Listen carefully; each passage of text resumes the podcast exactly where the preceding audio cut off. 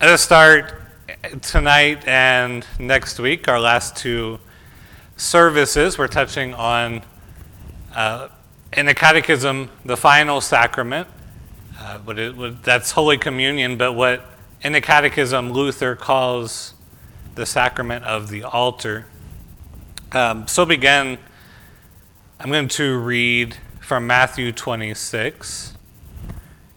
I mean, it's Matthew 26, starting at verse 26, and then reading through verse 30.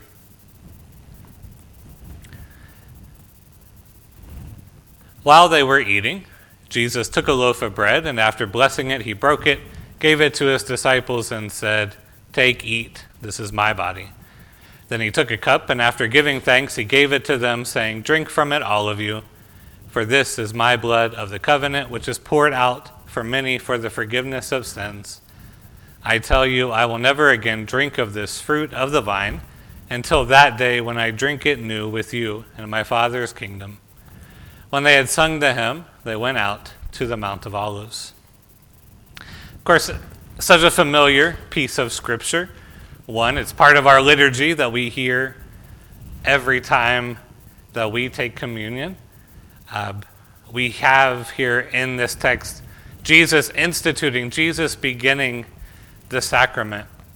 And within that, the promise that's attached to it, and just what exactly is going on in communion. It's right in this text and in the other Gospels, uh, which tell, in a very similar way, the same story with the same, the same text. And then to follow that up, um, looking at the small catechism and if you want to look in your hymnal, it's page 1166, 1166.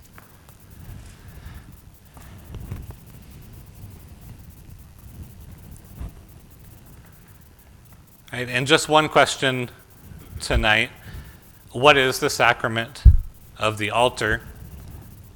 And Luther tells us it is the true body and blood of our Lord Jesus Christ under the bread and wine instituted by Christ Himself for us to eat and drink. Right, so we remember here, as we've talked these last few weeks, about for Lutherans what makes a sacrament. Right? Because we said really there's two sacraments, maybe three if we count confession and absolution, but there are really two sacraments. Um, and so we kind of loosely define sacrament as God's word of promised enjoined to an external physical sign that's used according to Christ's command. Right? And so when we talked about baptism, we said, well, it's not just plain, simple water, but it's water connected to God's word. That's what makes it a sacrament. So, sacraments are those promises that God gives to us that are delivered to us in physical, tangible realities. So, water, uh, bread and wine, a voice, perhaps, uh, real physical things that we can take in with our senses. And we also talked, when we talked about baptism, that a sacrament is not a ritual that the church invents. It's a thing that Christ gives to us and commands us to do. It's a gift for us to receive. It's not something that we've made up. Uh, it's not a ritual that came along later in the church's history. From day one, from as soon as Christ sent his disciples out into the world to be the church, this is the thing they were doing. They were baptizing people and they were gathering around communion, the sharing of bread and wine together. Right, and so it's something that we've inherited as the church straight from Christ. He's the one that instituted it and began it. Uh, this also means that we do not have the liberty to make changes to it. Uh, and so, the elements of communion themselves, as baptism, we talk about, we have that physical element of water. In communion, we have that physical element of bread and wine. Uh, we cannot change that. That's part of Christ's command and how he instituted the sacrament itself. Right, so anything else um, And I'll tell you a story. I was together with some other clergy and not Lutherans, and they were talking about all of the ways they've had communion throughout their ministry, right? And they shared that, like at camp, they've had cookies and milk communion, uh, Doritos and Mountain Dew communion, right? And it sounds ridiculous, but there are those there are those who who do this uh, because maybe that's all they have, or because they're trying to be relevant or trying to connect, uh, something like that. But we want to be very careful because when we change the very physical elements of what Christ has told us to do, we're changing the nature of the sacrament itself to be something that we're inventing, something that we're messing with, not what Christ has given to us. Right? And the danger of that, as we'll talk about, is that in communion, Christ has promised us something particular. He's promised us something real. Right? And he wants us to be certain that his word is true.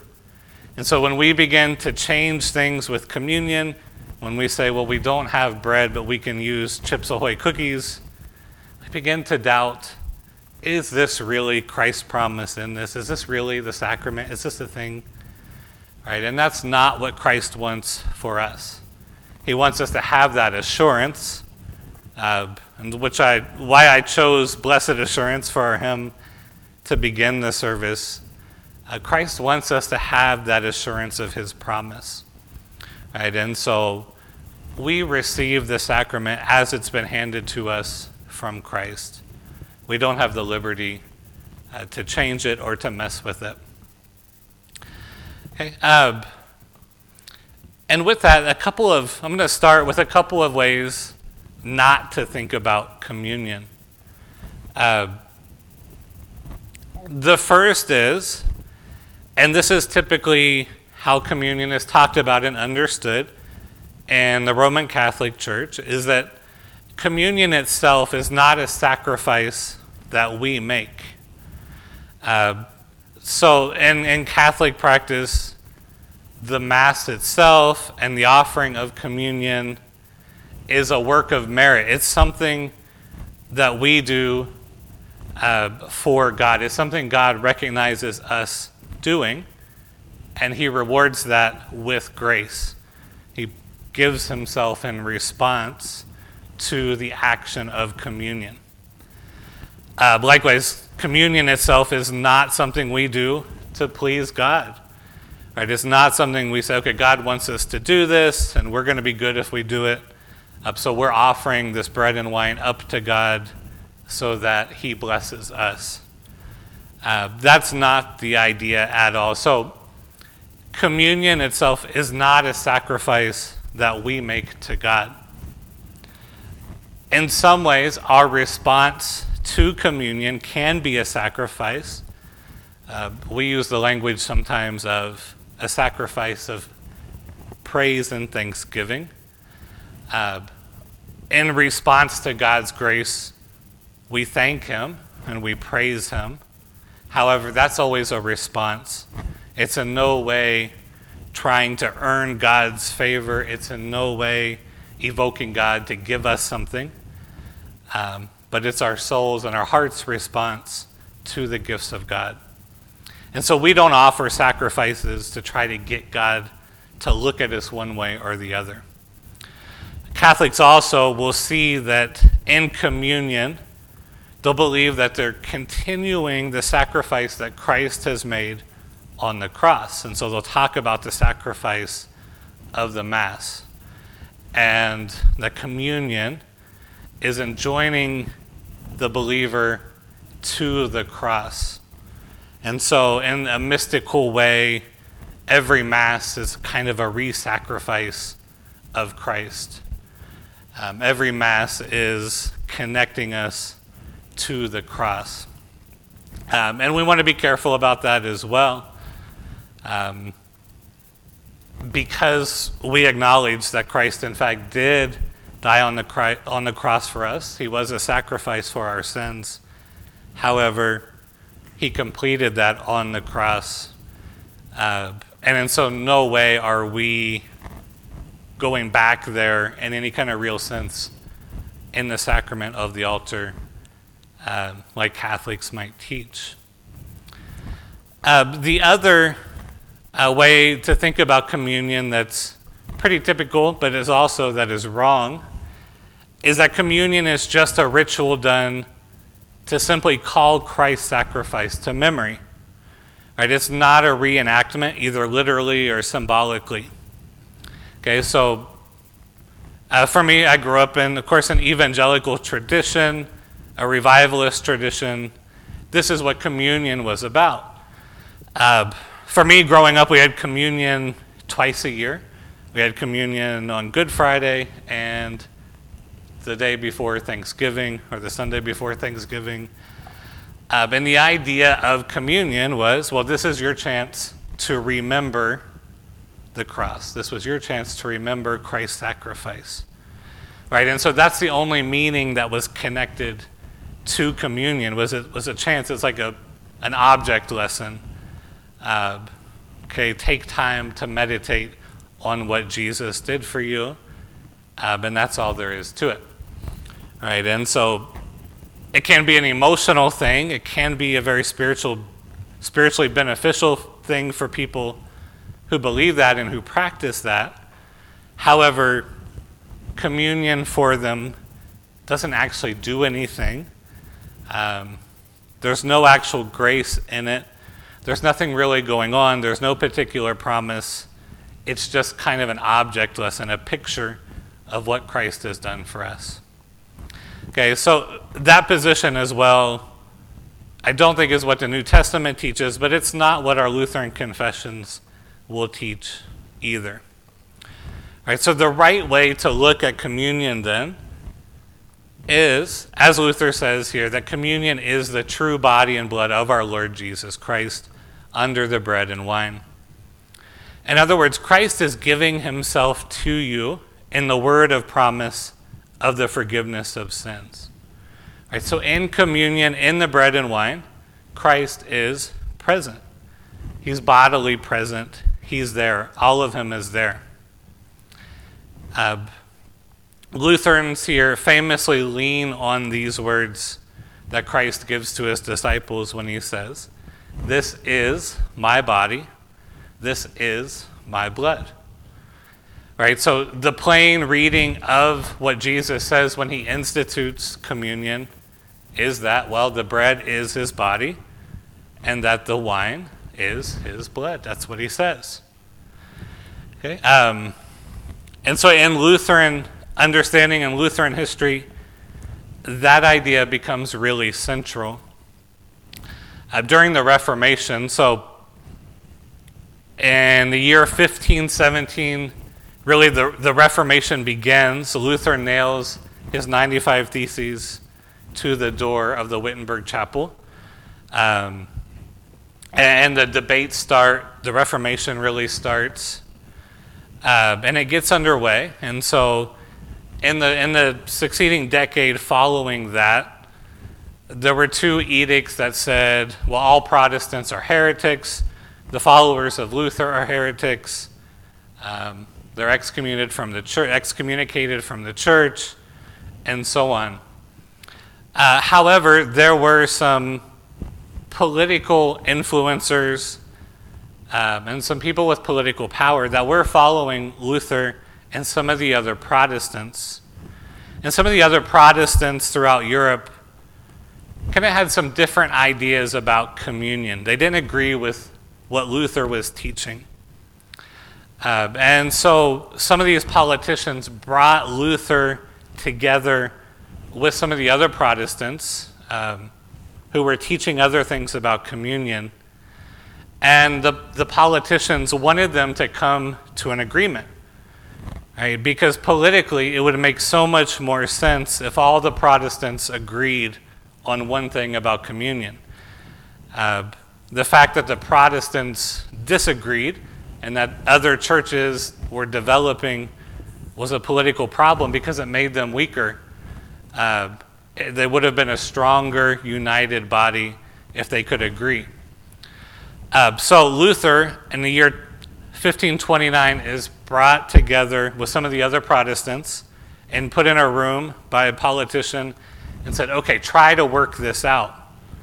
Uh, try to come up with an agreement on communion so that we can have one Protestant church. Uh, and Luther couldn't compromise. He wouldn't compromise. Uh, so throughout the discussions, some of the other Protestants were saying, all right, so we spiritually are taking in Christ's body and blood. We eat him in a spiritual way. Uh, we're drawn up to where he is spiritually. But Luther said that's too much of a compromise. And over and over, Luther repeated, This is my body, this is my blood. He said, There's no other way to understand those words. Christ isn't talking figuratively, he isn't talking symbolically. He says, This is. And so it is. And so he says, Unless you can prove otherwise that Christ means something symbolic here, this is how we have to take what Jesus says. So when Jesus says, This is my body, then we take him at his word. Theologically, then, this becomes so important for us. Right? Why does it matter that Christ is bodily present in communion? You know, why can't we just say, well, it's a symbol, it's very spiritual, it's nice. Why does it matter? Well, in Christ's body and blood is our forgiveness. Right? Over and over, the Gospels, the New Testament tell us that Christ is the Lamb who has come to bear the sins of the world. Right? Christ has bore your sins, our sins, the sins of the whole world, in his body on the cross. He bore our sins. And so he also died with our sins. And he took our judgment that was meant for us, that we deserve, onto himself and into his body. Right? And so that's a bodily reality of what's happened to Christ. And likewise, when Christ is resurrected, we're assured that we are forgiven. Right? Our sins are no more. Christ has borne them away. And so they're no longer our sins. The judgment on those sins has been paid. And now there's only forgiveness for us who are united to Christ and so within Christ's body, within his blood, is the reality of our forgiveness. All right, and so the reality that Christ is bodily present in communion is that tangible and real reminder that we are, in fact, forgiven. Some of the early church fathers talked about communion as the medicine of immortality. It's the medicine that gives us life. And it gives us life because it's assuring us of the forgiveness of our sins. Right? Because where Christ is, there's forgiveness. And if we're taking in Christ, if we're in his presence bodily, if we're receiving him, then we know that we have forgiveness of sins. Right? We know, we're promised that we're joined to his resurrection. Um, and so we're promised in communion that we are given life. Uh, the big question then, because Lutherans are really simple, uh, they'll say, okay, we have bread and wine. It remains bread and wine, but it also is the body and blood of Christ. And so the question naturally always is well, how can that be? Right? How can you say that it is really the body of Christ. If you were to do DNA testing, you would get not Christ DNA. You would find out that it's still bread and wine.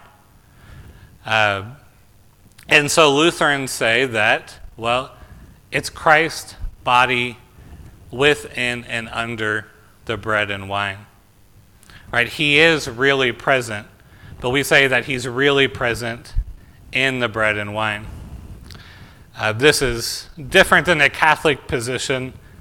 Uh, the Catholic position, a big fancy word, is transubstantiation. But Catholics believe that there's no longer bread and wine in communion, that it actually becomes the body and blood of Christ. Uh, and so they'll say it has the characteristics of bread and wine, but the real substance of it, the real thing of it, is the actual body and blood of Christ.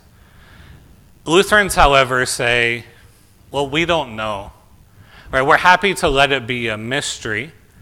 We don't need to rationally explain what happens in communion. Uh, we don't have to try to use a particular kind of logic or philosophy or anything. Lutherans will say we accept it because it's Christ's word. Christ says, This is my body, then we accept it. And so we resist trying to explain it rationally or try to make it make sense.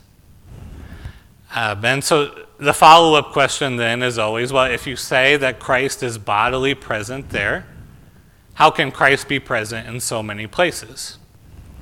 Uh, so, this is what some of the other Protestant reformers tried to argue with Luther about. How can Christ be in more than one place at once? If you say he's present in communion, then he's present at every church across the world. How can that be? Uh, and Luther, again, is going to say, well, because he wants to be.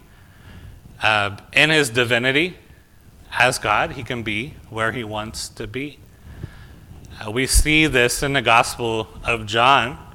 The resurrected Christ can walk through a locked door, right? There's no physical way to explain that.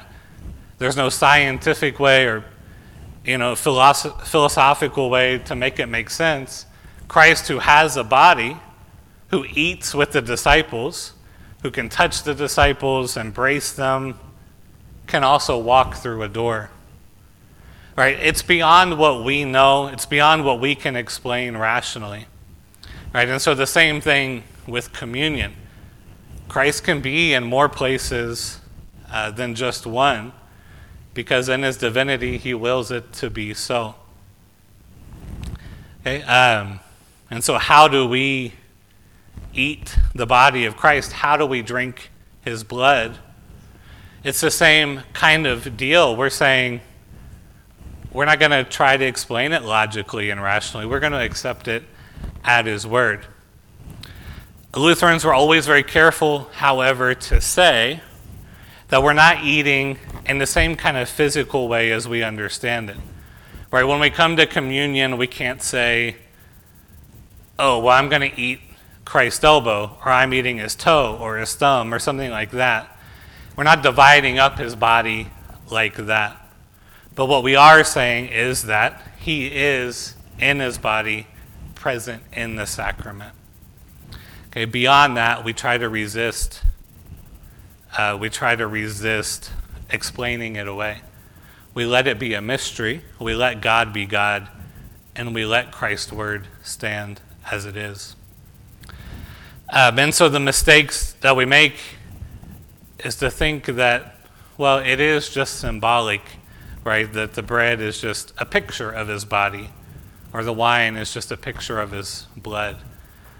That's not what Christ says. That's not what the church teaches.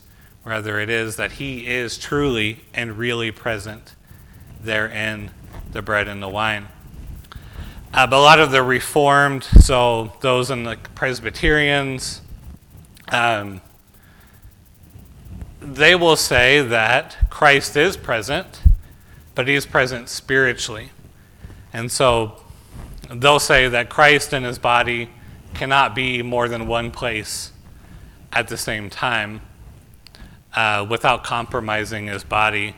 And so when we partake of communion, we're just doing so spiritually and we're lifted up to him spiritually.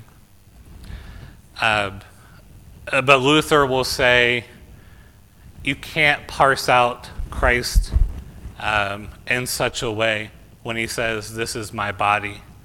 Right? He doesn't say, This is my spiritual body or this is a representation of my body, but he says, This is my body. Right? And that's the true assurance that comes with communion that it is Christ here with us in a real bodily sense, not just as a symbolic reminder of his presence, But when we receive communion, He's there. He's right there with us. Right? And so, in that way, communion becomes the gospel for us. It becomes another way that the gospel is proclaimed to us because we're reminded that Christ is there for us, that He hasn't left us, He hasn't forsaken us, and that He never will. But He's always there for us, and he, He's always there with that promise of the forgiveness of sins. That's the assurance that we have in communion, and that's why Christ has instituted communion, precisely for that assurance, to know the gospel is for us, that Christ is for us. I'm going to take a moment because uh, I got some good feedback from uh, my most important critic, my wife, that I didn't really leave any time for questions or comments like I promised I would do. So I'm going to ask Are there any questions or anything you want to talk about? What we talked with communion. Yeah, yeah, yeah, yeah. I just want to know so I understand that the communion itself isn't a sacrifice that you're, Yeah. when you hold the host up Yeah. and the cup up, you're, you're not offering them as a sacrifice, you're blessing it. Yeah, that's a that's a great question. So during the liturgy, there's always that point where I'm holding up during the words of institution. Uh, and so yeah, so I'm not offering it up as a sacrifice to God. What I what the intention there is why we hold it up is so that you can clearly see it. Uh, and so that, in a way, it's supposed to be preaching to you, right? That this right here is Christ's body for you, this is his blood for you. And so the intention is simply so everyone can see it, it's being proclaimed. Um, yeah, and so the service itself, the liturgy and the communion service is itself a kind of sermon for you to see, all right, this is Christ for you? Yeah, that's a good question. And you put, you make the sign of cross over it? So is Yeah. that like a blessing or? It is. Um, so the, there's controversy about that in Lutheranism, right? Because the temptation is will people see this as some kind of magic action, right? That the pastor blessing it is changing it. Um, you know, that the pastor has magic hands or something like that. And so that's not what we believe. We believe that Christ is present in his word, right? And so it's the word itself, it's the proclamation. Uh, and so for Lutherans, there's no communion without the words of institution, right? So without saying, on the night in which he was betrayed, our Lord Jesus, and so on right? It's in that promise. That's what makes communion communion. All right, if we just sat around a table with bread and wine and talked about God's love together, it's not really communion because there's no promise in it. Right? So, very specifically, it's the word that makes communion. Uh, I'll talk about this a little bit next week. But along those lines, uh, because it is the word that makes it communion, that Christ comes present in the bread and wine through that word, uh, it's important to realize that it's not our faith that makes Christ present. Uh, so Lutherans believe that anyone who comes up for communion is receiving the body and blood of our Lord. Um, even if they're not a believer, they're receiving it. Now, they're not receiving the benefits of Christ's presence, uh, they're receiving perhaps the opposite. Uh, perhaps it's to their detriment or their judgment. Uh, we'll talk about that next week. Uh, but it's not our action or anything we do that makes Christ present. It's His word, it's His promise that does. Um, and Lutherans have also been kind of resistant uh, to say at this point in the liturgy, this point in the service, is when Christ is present. Um, so, a lot of it in the Catholic tradition Um, in some Anglican Episcopal traditions, is believed that during the Sanctus, when we say, Blessed is he who comes in the name of the Lord, that at that point you could pinpoint, okay, now the elements are changed. Um, or perhaps it's during the words of institution that the elements are changed, and so on. Um, sometimes in a Catholic Mass, during the Sanctus, they'll ring bells, kind of symbolic of, okay, Christ is present now. Lutherans have always been resistant to saying, okay, we can't really pinpoint the moment when, we don't know. But what he promises is that he's present in the use of the bread and wine. So during the communion service itself, we can be assured that he's present. We don't need to kind of parse out and explain when he's present um, and at what point in the service he's there. Uh, but in the use itself, he is. Uh, and then to address Rose's question, because I never truly answered it, so why do the sign of the cross? It's really just about the reverence um, as a reminder that, in fact, Christ says he's going to be present. Um, in the same way that we cross ourselves, it's a reminder. Um, it's not an action that is doing something physically, but just a reminder that something holy is going on here, that Christ is present. Yeah, good, good question. Other thoughts or other questions?